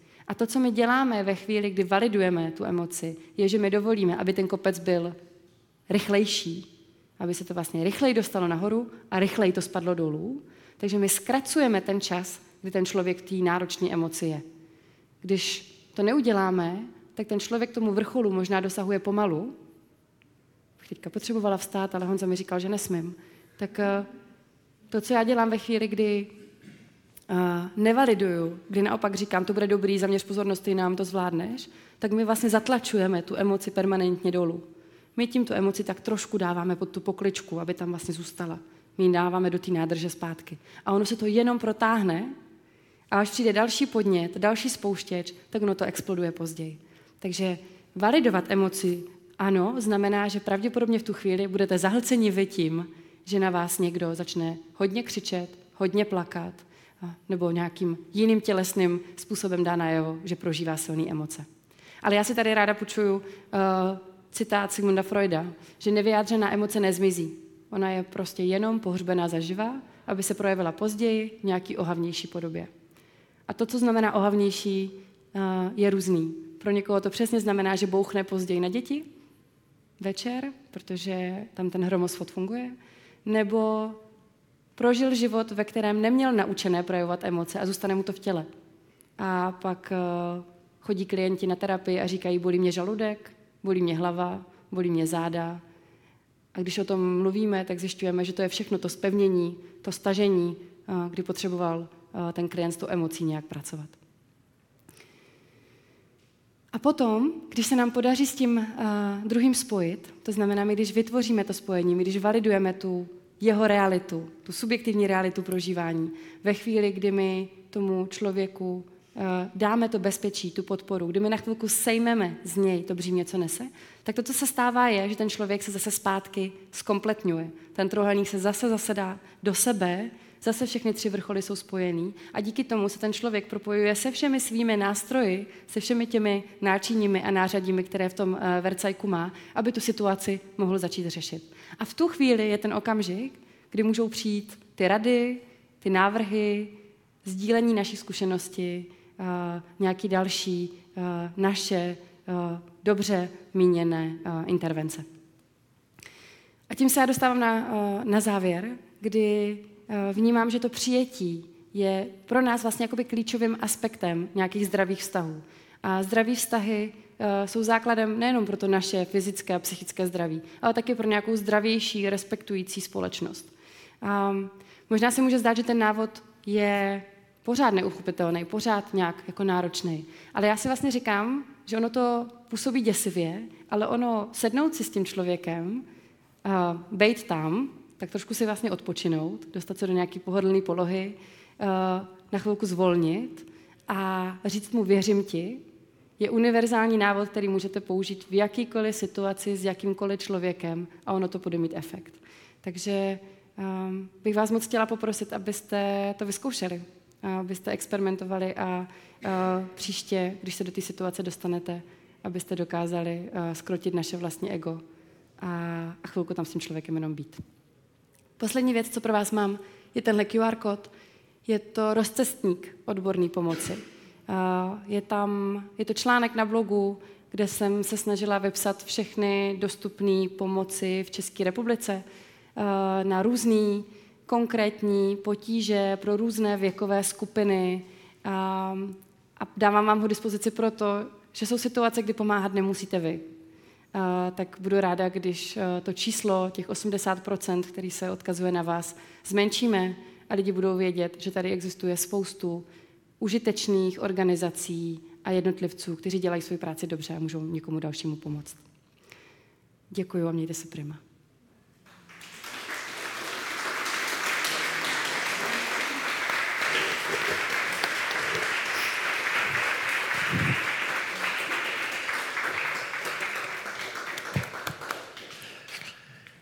Tak, uh, děkuju. Uh, já vlastně přemýšlím, jak teďka na to navázat a hrozně bych chtěl je to hutný, mít vhled. Není, je to ne. právě, je to takové jako, uh, jak člověk prostě jde teďka někde na to školení a teď jako vlastně všechno říkáš, vím, co mám dělat, teď já přijdu domů za svojí ženou a první věc, jako že cvak, cvak, cvak a bude to všechno jako zpátky. Tak já přemýšlím, jako jak si to udržet vlastně to, co říkáš, mm-hmm. co nejdíl. Mm-hmm. Tak jednoduchý je si nastavit jednou týdně reminder, že se podívám na video Brené Brown. Mm-hmm. To mě přijde, že eh, jako jak se jí podařilo do dvou minut dostat celou tu esenci tak jednoduše, že tomu rozumíme, že opravdu to je o tom, já musím jít dolů do té díry za tím člověkem a být tam s ním. A ten medvěd ho netahá tu lišku nahoru. On neříká pojď zpátky, protože nahoře je slunce, nahoře je světlo, je to tam krásný, voní to tam, je tam jídlo, nevím co. Ale to, že my, a to si myslím, že je to, co my děláme, že my toho člověka často jako chytíme a neseme ho někam jinam. Ale my to, co potřebujeme, je naučit se jít za tím člověkem dolů, chvilku tam být a my na, na druhou stranu máme tu volbu, protože my se potom zase vrátíme domů, do naší rodiny nebo do, do sebe a můžeme být v pohodě a neprožíváme to. Ale to, že na chvilku můžeme tomu druhému v týdně pomoct, je to, co je dobrý si připomínat. Děkuju. By the way, nejvíc uh, vyhypovaná otázka nahoru bylo, jestli budeme sdílet to video, takže já už jsem tam dal odkaz na slajdu a jinak už jsem i ho dal na sociální sítě, takže pokud to, takže to, takže to video budeme, budeme uh, pustíme určitě dál. Já jenom připomínám, uh, i když vlastně uh, už ani nechci, uh, že můžete klást otázky přes slajdu, protože těch otázek už teď je tam uh, jako mraky a vím, že nemůžeme všechny stihnout. Uh, nicméně, já ještě udělám takový malý úkrok stranou. Uh, tak nějak jako uh, se myšlenkama dostávám právě ke své rodině, k výchově, k dětem, k manželce a tak, ale já bych přesto ještě udělal úkrok do té racionální části. A když tam vidím Míšu Schreiera, který se zabývá štěstím v práci a on se teďka skoval schválně, a, a Happiness at Work a konferencí, a, která by the way je skvělá, a, tak tady byl nějaký projekt Aristoteles, který dělal Google a ten vlastně ukázal, že uh, týmy fungují daleko lépe, efektivněji, jsou výkonnější, když je cítit psychologické bezpečí, v podstatě v bezpečném prostředí. Tak já bych chtěl, jestli by si ještě trošičku mohla mm-hmm. vlastně jako ukázat i na tady tuhle tu stránku, která je vlastně hrozně racionální, ale častokrát jako ty firmy vlastně tohle to nepodporují. Mm-hmm. Já bych začala tím, že my žijeme v době, kdy máme pocit, že přijdeme do práce, do nějaký velký, tady asi možná velký korporace, velké firmy, eh, pípneme si kartou, vejdeme do výtahu, nasadíme si korporátní masku, naši roli, naši pozici a než dojedeme do toho našeho žádoucího patra, tak zapomeneme na to, že prožíváme těžký období doma, že naše děti mají zrovna náročnou jako fázi kdy prostě s nimi ztrácíme trpělivost, kdy do toho nám umírá babička, kdy nevíme, eh, jak kam pojedeme na dovolenou a ještě jsme to nedořešili a podobně. A že najednou prostě otevře se ten výtah a jsme tam HR manažer, marketing specialist, nevím kdo další a fungujeme. A ono to po nás ty firmy chtějí, že jo? protože máme přece přinést ten výkon a máme v tom... Za to nám platí. Ne? Máme, přesně. A, a já jsem v tomhle, jako nejsem v tom romantik a, a přijde mi to důležitý. Jako my do té práce chodíme proto, abychom odvedli nějaké výsledky a za tu práci dostáváme nějaké, nějaké, nějakou odměnu, nějaké ohodnocení a my jsme do toho šli dobrovolně. To je nějaká smlouva, kterou jsme si společně dali. Ale to, co mně přijde, že firmy hodně opomínají, je, že ale to, co se nám děje doma, to, co se nám děje, a teďka nemyslím doma na nějaký ulici, ale to, co se nám děje vevnitř doma, v té práci je taky. Ono to tam s náma je. Prostě ve chvíli, kdy se rozvádím, tak já nebudu podávat výkon v práci, protože hlavou jsem někde jinde. Když jsem zjistila před měsícem, že mám nějakou nemoc, a nemusí být ani vážná, ale je to nemoc, která mě nějak ovlivňuje, tak já nejenom, že mě ovlivňuje fyzicky, ale ovlivňuje mě taky období, jako v oblasti strachu, obav, v nějaký jako stresu, jak budu stíhat doktora a podobně a další věci. A nebudu myslet na to, jestli ten Excel mám nebo nemám v pořádku. A, takže to je jedna rovina, že vůbec eh, ne, nepřijímáme to, to celé self, to celé autentické já do tého našeho pracovního prostředí. A pak je ta druhá rovina. A ono, že jo, no sice s tím, eh, jako, myslím, že pro, téma psychologický bezpečí proslavil Google, ale, ale nebylo to, není, není to o Google. Uh, tak pointa toho psychologického bezpečí je že ve chvíli, kdy my umíme s těmi vztahy pracovat na, pra, uh, pracovat na pracovišti, to znamená, my umíme těm druhým lidem vytvořit takový pocit bezpečí, že oni se zapnou ten dětský mód, že zapnou ten mód explorace, já chci objevovat, já chci zjišťovat, já chci experimentovat, já chci zkoušet. Já nevím, jestli se to podaří, ale cítím se dost OK na toto zkusit, uh, tak díky tomu ta firma může prosperovat ještě víc, protože se maximalizuje potenciál, který je v každém z nás. A ono jasně, ve 20. století to nebylo tolik důležitý, protože opravdu čím víc zkušeností jsme nabrali, eh, tím váženější jsme byli, pravděpodobně i tím eh, znalejší jsme byli v nějakém konkrétním oboru. Ale v 21. století, kdy nedokážeme předvídat, co bude za týden, kdy nevíme, co si kdo kde kuchtí pod pokličkou a jak nás ohrozí v rámci konkurence nebo v rámci úplně nějaké disrupce trhu, tak je hodně důležitý, abychom všichni z nás byli v tomhle směru nějak uh, aktivní, bdělí a zapojení. A ve chvíli, kdy se bojíme, tak uh, se staráme jenom sami o sebe. Takže mně přijde, že pro firmy je hodně důležitý hledat, nejenom že měřit, ale hledat způsob, jak kultivovat to psychologické bezpečí ve firmách z toho důvodu, že tím se lidi nezaměřují na to, co se jim děje, ale zaměřují se na to, proč jsou placení. Kdyby si měla dát radu nějakému člověku, který vede uh, tým, mm-hmm. uh, jaká by to byla? No, já, mně se chci říct, nespolehat se na to, že když je tam dobrá atmosféra, tak tam bezpečí je. Mm-hmm. Přijde, že je hrozně důležitý. Asi bych doporučila uh, vědět něco o lidském fungování a načíst si nějaké základní věci o psychologii, protože i když je příjemné prostředí, příjemný tým, věci fungují, eh, chodíme na pivo, hrajeme bowling, je nám dobře spolu, smějeme se na poradě, tak to ještě neznamená, že máme psychologické bezpečí. A musíme vycházet z té skutečnosti, že, um, a možná mě to zajímá, co si myslíte, kolika, jak moc si musíte být nějakou věcí jistí, v procentech, abyste byli schopni to říct jiným lidem. Přirozeně tušíš? Podle mě si musím být dost jistý, uh-huh. když jsem právě v tom prostředí, které nepřijímá. A... I v tom, kde přijímá, že to úplně... Nebo je to jedno? V normálním prostředí, tak jak to je, jako a priori. A ještě ne, nekoukáme vůbec na ten faktor. 70%? No, 90. Fakt? Uh-huh. Potřebujeme být z 90% si jistí, abychom vůbec vyšli zevnitř ven. A když to prostředí je dobrý, tak je dobrý, ale my pořád bojujeme tady s těmihle vnitřními bloky. To znamená, ono to, že to prostředí je dobrý, nestačí. My potřebujeme udělat ještě krok víc a zjišťovat, proaktivně zjišťovat, jestli ti lidi opravdu se cítí bezpečně natolik, abychom těch 90% snižovali dolů. Aby lidi dokázali říct, no možná je to úplně blbost, ale navrhuju tohle. Jo? Takže uh, můj tip by byl um, za prvý si o tom něco zjistit a za druhý, uh, ve chvíli, kdy se mnou spousta lidí souhlasí a já mám pocit, že tam není žádný tlak, tak se definitivně děje něco blbýho. Mm-hmm. Super. Uh, mám vlastně takovou zkušenost, že když člověk uh, se vydá tou cestou toho rozvoje v této oblasti, tak se vlastně nejvíc dozví sám o sobě. že, to je takový jako příjemný benefit, mm-hmm. který je tam někde skrytý. Mm-hmm. To mhm. znamená, že uh, mu nebo jí to hodně pomůže potom i v tom svém osobním životě. Tak uh, doporučujeme se na tu cestu vydat.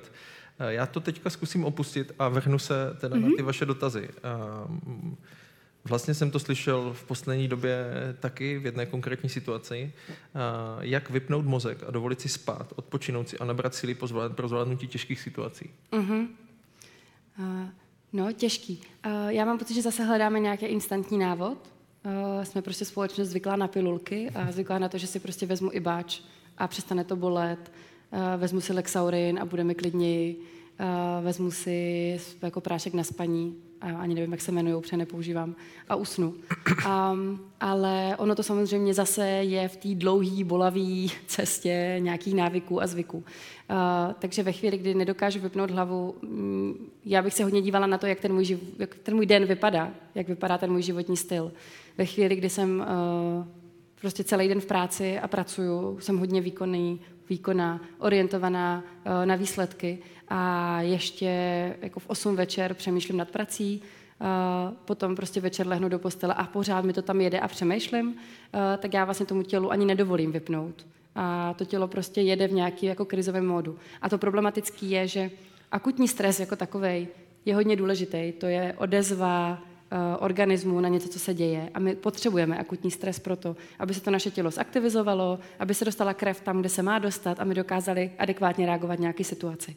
Problematický je, když se ta stresová hladina hormonů, ať už se bavíme o kortizolu a adrenalinu a noradrenalinu a podobně, když se vlastně nedostává zpátky do té rovnováhy, kdy my nerelaxujeme po tom akutním stresu. A to, co se stane, je, že my chroničtíme. To znamená, ta, ta hladina těch, těch eh, stresových hormonů zůstává pořád vysoká, třeba ne tak moc, jak v tom akutním stresu, ale pořád ne v normě. A díky tomu my se dostáváme do nějakého jako permanentního, takového jako táhlého, chronického, nepříjemného stresu, které nám nedovolí odpočinout. A to bych asi stáhla víc k tomu, k tomu dotazu, že tam asi pravděpodobně už nějaký chronický stres je, ve chvíli, kdy já nemůžu odpočívat, relaxovat, uh, regenerovat. No a co s tím? Uh, mně přijde dobrý zhodnotit, jak ten um, život mám nastavený, přijde mi dobrý zhodnotit, za čím se honím, nebo co jsou ty moje priority v životě. A, a pak hledat způsob, jak tam dostat uh, ten pomalej dopamin. Pomalej dopamin, procházka v lese, procházka v přírodě, místo jetí auta z že jo, taková ta, bych řekla, jako korporátní cestička, nasednu do auta, dojedu do podzemních garáží, vyjedu tím výtahem, nasadím masku, jsem v práci. Na konci poslední věc v práci, udělám nákup na rohlíku, sednu do auta, zase si jedu dolů uh, a dojedu domů. Uh, moc neumožňuje pomalý dopamin. Uh, ale to, že jednou nechám auto doma a zjistím, co se změnilo, na té cestě do práce. Nebo uh, vystoupím o tři zastávky dřív a dám si 20 minut procházku, abych se trochu uh, za prvé jako zaktivizovala, zaktivizovala tělo, to tělo, ale za druhý nechala uh, hormony pracovat a vyplavila ty dobrý. Uh, nebo, nebo mazlení. A je úplně jedno, jestli je to mazlení s partnerem, mazlení s dětma nebo mazlení se psem. I to pomáhá vlastně stimulovat pozitivní uh, a ty zdraví hormony, které potřebujeme pro to, aby nám bylo líp. Um, takže já nechci dávat um, jako návody typu dejte si mobil do obýváku a nekoukejte se do modré obrazovky před spaním, protože já myslím, že toho je jako plný internet a já mám taky telefon v posteli, protože prostě to tak je. Já myslím, že telefon už je prostě jako naší součástí. A je hrozně těžký jako naplňovat ty, ty instantní návody, které přicházejí. Ale přijde mi hodně důležitý se podívat na ten svůj život s nadhledem a říct si, kolik reálně času pracuju, a pracuju tím, myslím, můj mozek pracuje, jsem v nějakém výkonném módu, a kolik času jsem v nějakém přijímajícím, regenerujícím, uh, relaxačním módu. A pokud zjistím, že ten poměr není dobrý, tak hledám způsob, jak to vyvážit. A, a, a pak vlastně čekám, že ten spánek přijde v průběhu. Mi napadlo, že tam asi není dobrých těch 90%, ne? tak jak jsi, jak jsi říkal předtím, ale, děje, ale děje se to. Mm-hmm, jo? Děje mm-hmm. se to. Uh, Zase skvělá otázka. Mě vždycky mrzí, když tam je, jako není to jméno, je to anonym. Vždycky bych chtěl říct, jako Petra se ptá, nebo někdo se ptá. Uh, co dělat, když jeden ve vztahu je neustále medvěd a druhý liška? Je to vyčerpávající?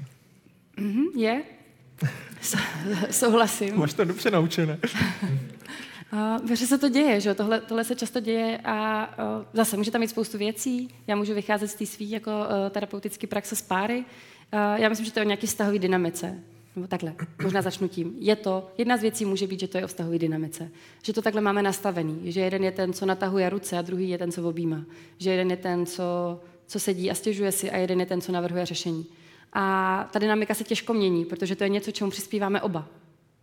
A jak když mám webináře na toxické vztahy, tak vlastně první věc, co se snažím rozbít, je ten mýtus, že toxický je nějaký člověk. Ne, toxická je ta dynamika mezi těmi lidmi. Prostě jeden člověk dělá něco nepříjemného a druhý mu to dovoluje. Kdyby mu to ten druhý nedovoloval, tak v tom vztahu není. To je prostě hrozně jednoduchý. Takže se bavíme o nějaké dynamice, kterou prožíváme. A i tady je to o nějaké dynamice. Uh, a je to zase pomalej proces, kdy já můžu nastavovat hranice. Uh, nastavovat hranice třeba tím, že odkazuju na pomoc jinde. Že pokud já cítím, že jako medvěd už jsem hodně vyčerpaná, že už nemůžu, že pořád tady jsem, pořád jsem v té díře, ale přitom já chci žít a chci být nahoře, tak já už to můžu začít komunikovat. Já můžu říkat, hele, já bych ti moc ráda pomohla, chci tady být pro tebe a zároveň potřebuji pečovat o sebe. A tohle už je pro mě náročný. Jak to můžem, jak to můžem dělat? Na koho se můžeš obrátit, abychom rozložili síly, aby tady těch medvědů bylo víc, abychom se střídali, abych tady v tom nemusela být pořád já. Nebo je to o tom, že začnu nastavovat hranice pevněji a říct, uh, tohle je situace, kterou si už potřebuješ vyřešit sám, sama. Uh, já už v tom být teďka nebudu. A, a myslím, že to je o tom unést, že nebudeme ti dobří, Že nebudeme ti milující, podporující, uh, že se dozvíme, že možná jsme sobečtí, že se dozvíme, že uh, na to druhého nemyslíme. A my můžeme říct zase, že je nám to líto, že tohle je ten výsledek, ale potřebujeme to pro sebe udělat. Uh, takže to je jedna věc, může to být o té dynamice, a pak je to druhá věc, a to je o nějakém nastavení. Že možná je jeden člověk víc v nějakém já se vypučím od Erika Berného, on pracuje se v transakční analýze pracuje s nějakými jako úrovněmi vědomí. Mluví o nějaké dospělé rovině, o nějaké rodičovské rovině, o nějaké dětské rovině. A uh, to se různě, pro, různě se nám to proměňuje a různé situace vyžadují různou tu rovinu. Co tím chci říct? Dospělý s dospělým mluví jako dospělý s dospělým. Nějaká jako rovnocená partnerská komunikace. A když se ve vztahu partnerském například stane to, že jeden je dítě jeden je rodič, tak je to, to, tak je to teorie tygra. Jo, vlastně, jestli jste viděli ten film, tak ona tam je v té roli rodiče a on je tam v té roli dítěte. On tam přijal roli dítěte, že si neumí uvařit čaj, že neumí zůstat sám, že musí prostě mu být diktováno, co bude dělat. A ona přijala tu roli rodiče, musím se o tebe postarat, protože ty nevíš, co je pro tebe dobrý. A i tohle se nám kolikrát vlastně děje v tom vztahu, že, eh, že nějaký člověk sklouzne do té role, já vlastně nevím, já tě potřebuju, radši mi poráď, já nechci nic kazit, je mi v tom špatně, nevím, co s tím. A já můžu to laskavě pojmenovávat a otevírat. Já můžu říkat, hele, vidím, že to je pro tebe těžký, ta situace. Vidím, že se ti děje něco náročného v práci. Je ti v tom dobře, když tom pořád takhle seš? Mám tady pořád pro tebe takhle být? Nebo budeme hledat nějaký způsob, jak se z té situace ty můžeš vymanit? A někdy zjistíme, že to jde, a někdy zjistíme, že ne. A mně přijde i tohle v pořádku, že um, nemusíme být za prvý medvědem vždycky a za druhý taky nemusíme být s touhle liškou. A, a přijde mi uh, nějak dobrý i jako normalizovat to, že ty vztahy nemusí fungovat za každou cenu. V každém případě, když to cokoliv nefunguje, tak je tady odborná pomoc. Můžete jít párovému terapeutovi, můžete jít manželskému poradci, můžete uh, jít k mediátorovi, můžete jít, uh, nevím, ke koučovi, jestli máte ve firmě dispozici, a je to třeba pracovní vztahy. Můžeme si představit, že může být takovýhle mm, škaredě to řeknu, takový jako mm, lítostivý, lítostivý kolega, se kterým je to pořád náročný. A, tak já to můžu prostě pojmenovávat, nastavovat hranice a řešit to někde jinde. A nebo taky se můžu rozhodnout, že ho vyměním. Děkuju.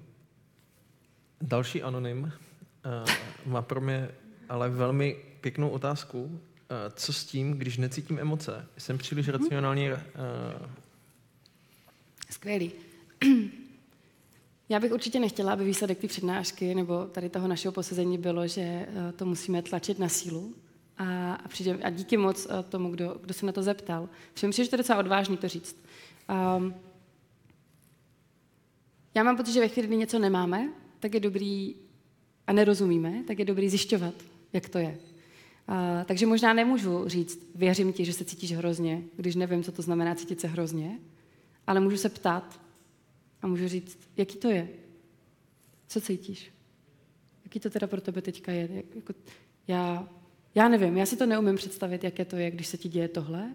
Já bych pravděpodobně udělal trc, frc, tak a byl bych hotový, hotová. Nerozumím tomu, co v tom prožíváš. Můžeš mi to přiblížit? Můžeš mě dostat k tomu, co vlastně prožíváš ty? Můžeš mě jako nalodit do té tvojí reality? A, a já myslím, že to vyžaduje nějakou um, pokoru. Pokoru v tom slova smyslu, že emoce nejsou míň než to racionálno. Že já přijímám to, že ty emoce jsou hodně významným činitelem, hybatelem eh, našeho chování, hybatelem našich vizí.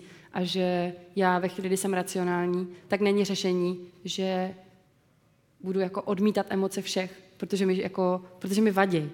Jo, to je takový jako moje častá zkušenost, že když jsou lidi hodně racionální, tak říkají, že neotravujte mě s těma emocema. Neotravuj mě s tím, že jsi smutná. Neotravuj mě s tím, že jsi naštvaný. Já to vlastně nechci jako prožívat. Pojďme být analytičtí, racionální. A já si říkám, že tohle ale způsobuje, za prvý nám to samozřejmě v dlouhodobém hledisku bude škodit v těch stazích, ale zároveň to škodí i nám, protože se přesně nemůžeme jako posouvat a, a pracovat sami se sebou. Takže já bych řekla, jedna věc je, co nevím, tak se ptám a zjišťuju, jaký to je, protože už i to je nějaký nácvik těch emocí, to je způsob, jakým se pracuje s autistickými dětmi, že ve chvíli, když neprožívají ty emoce třeba tolik nebo neumějí to sociální chování tak dobře, není jim to umožněno, tak se s nimi dělá ten nácvik, že se vysvětluje, jak může člověk reagovat v různých situacích, jak se ty emoce různě projevují, jak vypadají na obličeji, aby jsme si to rozpoznali. To znamená, to, že jsem analytická, mi nebrání v tom rozumět, že se něco děje, jenom mám jiný nástroj, jak to, rozumění, jak to porozumění získám. Jo? Já si eh, dělám občas tomhle směru legraci z mého muže, on na to, eh, to, mi to dovolí občas. A on si na mě na začátku vedl poznámky, aby věděl, co se mi líbí. A jako můžeme si říct, Ježiši, ale tak to by přece neměl, jestli mě má rád, tak si to má pamatovat a má to přece vědět, přece o tom ten romantismus je. A mně přišlo skvělý, že mu stojím za to, že si píše poznámky. Že tam má tu poznámku, mám ráda tenhle typ kytek třeba. Protože potom jemu se to usnadnilo a na tom našem životě to potom bylo daleko jednodušší. Jo, takže myslím, že ta, ta racionalita je zase síla v tom, že v tom umím vidět nějaká pravidla, nějaký řád, že si to umím zjednodušovat a je dobrý to používat. No a pak to B, mě zajímá, odkud to vzniklo, že neprožívám ty emoce. A může to být tím, že jsem opravdu takhle hodně analytický člověk, ale taky to může být tím, že jsem vyrůstala v rodině, která byla emočně plocha. Že jsem vyrůstala v rodině, kde jsem emoce neviděla, kdy se naši vůbec nehádali, mlčeli, uh, nebo tam byla tichá domácnost. A já jsem to jenom jako, tak jako trošku cítila, ale neuměla jsem si s tím vlastně poradit. A tak jsem se naučila být víc analytičtější, protože to pro mě bylo předvídatelnější, jednodušší a tudíž bezpečnější. A my hledáme věci v tom životě tak, aby nám v tom bylo bezpečně. A emoce v tu chvíli mohou být vlastně děsivý. A to už zase je na nějakou terapeutickou práci, kdy já můžu přijít terapeutovi a říct, necítím emoce a chci je cítit. A pak samozřejmě už můžeme mluvit o tom nadužívaném traumatu, že kolikrát se emoce vypnou jenom proto, že jsme prožili v životě něco tak strašně bolavého a těžkého, že bezpečný pro ten organismus bylo ty emoce vypnout. Ale to si myslím, že jsou fakt krajní případy a nechci, aby to úplně vyznělo, že to je ta hlavní odpověď na tu otázku. Mně přišlo jako hodně zajímavé to uh, zmáčknutí toho výtahu, co si říkala. Mm-hmm. Jo, že vlastně, že, že, uh, já ne, je, že, že jsou věci, které vlastně nám vůbec nepřijdou podstatné, ale mm-hmm. ten druhý mhm. vlastně mm-hmm. to vnímá naprosto, naprosto jinak. A tenhle ten příklad mm-hmm. s mhm. tím dítětem byl super, tak mm-hmm. za to uh, moc děkuju. Uh, Vidíš, já to, ještě, no, já to chci ještě jenom doplnit, to si s tím výtahem, to je vlastně přesně ono, jestli jsme ale byli dítě, které slychávalo Ježiši, nedělej scény, je to jenom tlačítko? Nebo nedělej scény, spěcháme? Tak jsme to slyšeli poprvé, ještě jsme tu scénu udělali, po druhý, ještě jsme ji udělali, po třetí a už jsme ji neudělali. A pak se bavíme o tom, že ty děti jsou hodný, vlastně naše společnost miluje hodný, vychovaný, slušný děti, co sedějí u stolu a mají ruce takhle a kreslej si, než jim přijde jídlo. Ale to nejsou děti. Jo, některé děti, jo, já to nechci, nechci to generalizovat, jsou děti, které jsou takhle splavné, introvertní, klidné, tvořivé a dokážou to vydržet, dokážou ty naše dospělé společenské nároky ustát, ale většina dětí ne. A, a pak já se často ptám, jak to, že se tohle docílili? Jo, a pak, pak se vlastně dostáváme s těmi rodiči k tématům, no, že takhle byli vychováváni oni, že ty emoce se nesměly projevovat a naučili se je neprojevovat, naučili se je mít v sobě a potom se v nich dospělosti stávají lidé, kteří říkají, já nemám emoce. Uh, jak komunikovat s někým o daném problému, když on komunikovat nechce? Hm? Miluju. To je takový jako super, když řešíte vztahy, tak se často lidi ptají na někoho jiného než eh, na sebe. A chci říct, že to je úplně běžný, že toho děláme všichni. Um, no, já mám pocit, že jedna věc je čas. Uh, že Často čekáme, že když otevřeme nějaký téma, tak z druhé strany přijde ta reakce, kterou my potřebujeme, dostáváme se do nějakého skvělého dialogu a, a na konci je řešení. A podle mě v té běžné realitě často vidíme to, že my to stokrát naťukáváme, než se to teprve otevře a my můžeme o tom mluvit. A myslím, že to je o nějaké trpělivosti a čase vydržet naťukávat. Um, to, co já prostě můžu dělat, je zase, já můžu říkat, hele, vidím, že tohle je velký téma, vidím, že tě to ovlivňuje v těchto všech oblastech, Jo, nevím, máš problém se svojí mámou nebo se svým rodičem, máš problém uh, se svým šéfem, uh, přijdeš domů, jsi podrážděná, děje se ti to už posledních pár měsíců. Myslím, že je na čase to začít řešit. A můžu to říkat jednou, dvakrát, třikrát, nemusím se dostávat do konfliktu. Já to můžu jenom pojmenovávat, že to vidím a pomoct tomu dospělému si uvědomit, že to fakt je nějaký téma, které ho ovlivňuje, protože mnohdy to vidět vlastně nechceme. A pak už můžu, a pak záleží, jako jestli já jsem Jestli se to děje mezi náma, jestli já upozorňuji na něco, co je v našem vztahu problém a ten druhý říká, já se o tom nechci bavit, uh, tak si myslím, že to je taky o nějaký um, jako zase ty naší hranici. Jako za jakou cenu jsem ochotná být s člověkem jako v dynamice, ve které mi není dobře. A, a kdy přijmu tu odpovědnost. A já často slyším, no ale já nechci být já ta, co s tím bude hejbat. Ať to dělá ten druhý. A já si říkám, no život není fair, tak to prostě je. Jestli já jsem nespokojená ve stavu, v jakém jsem, tak já budu taky hybatelem té změny. Tu změnu prostě nezačne dělat ten druhý, protože jeho ty boty netlačej.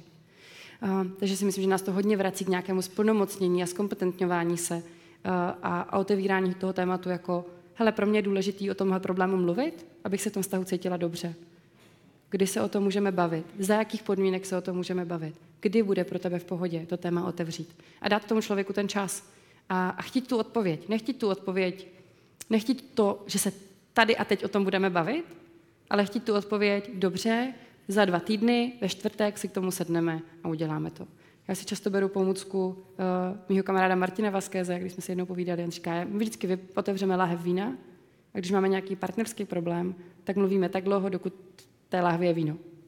A jakmile ho vypijeme, tak jdeme od toho. A mně to přijde skvělý, protože kolikrát se jako bojíme otevřít nějaký téma s kýmkoliv, protože máme pocit, že to bude nekonečně dlouhý a mučivý a bolavý.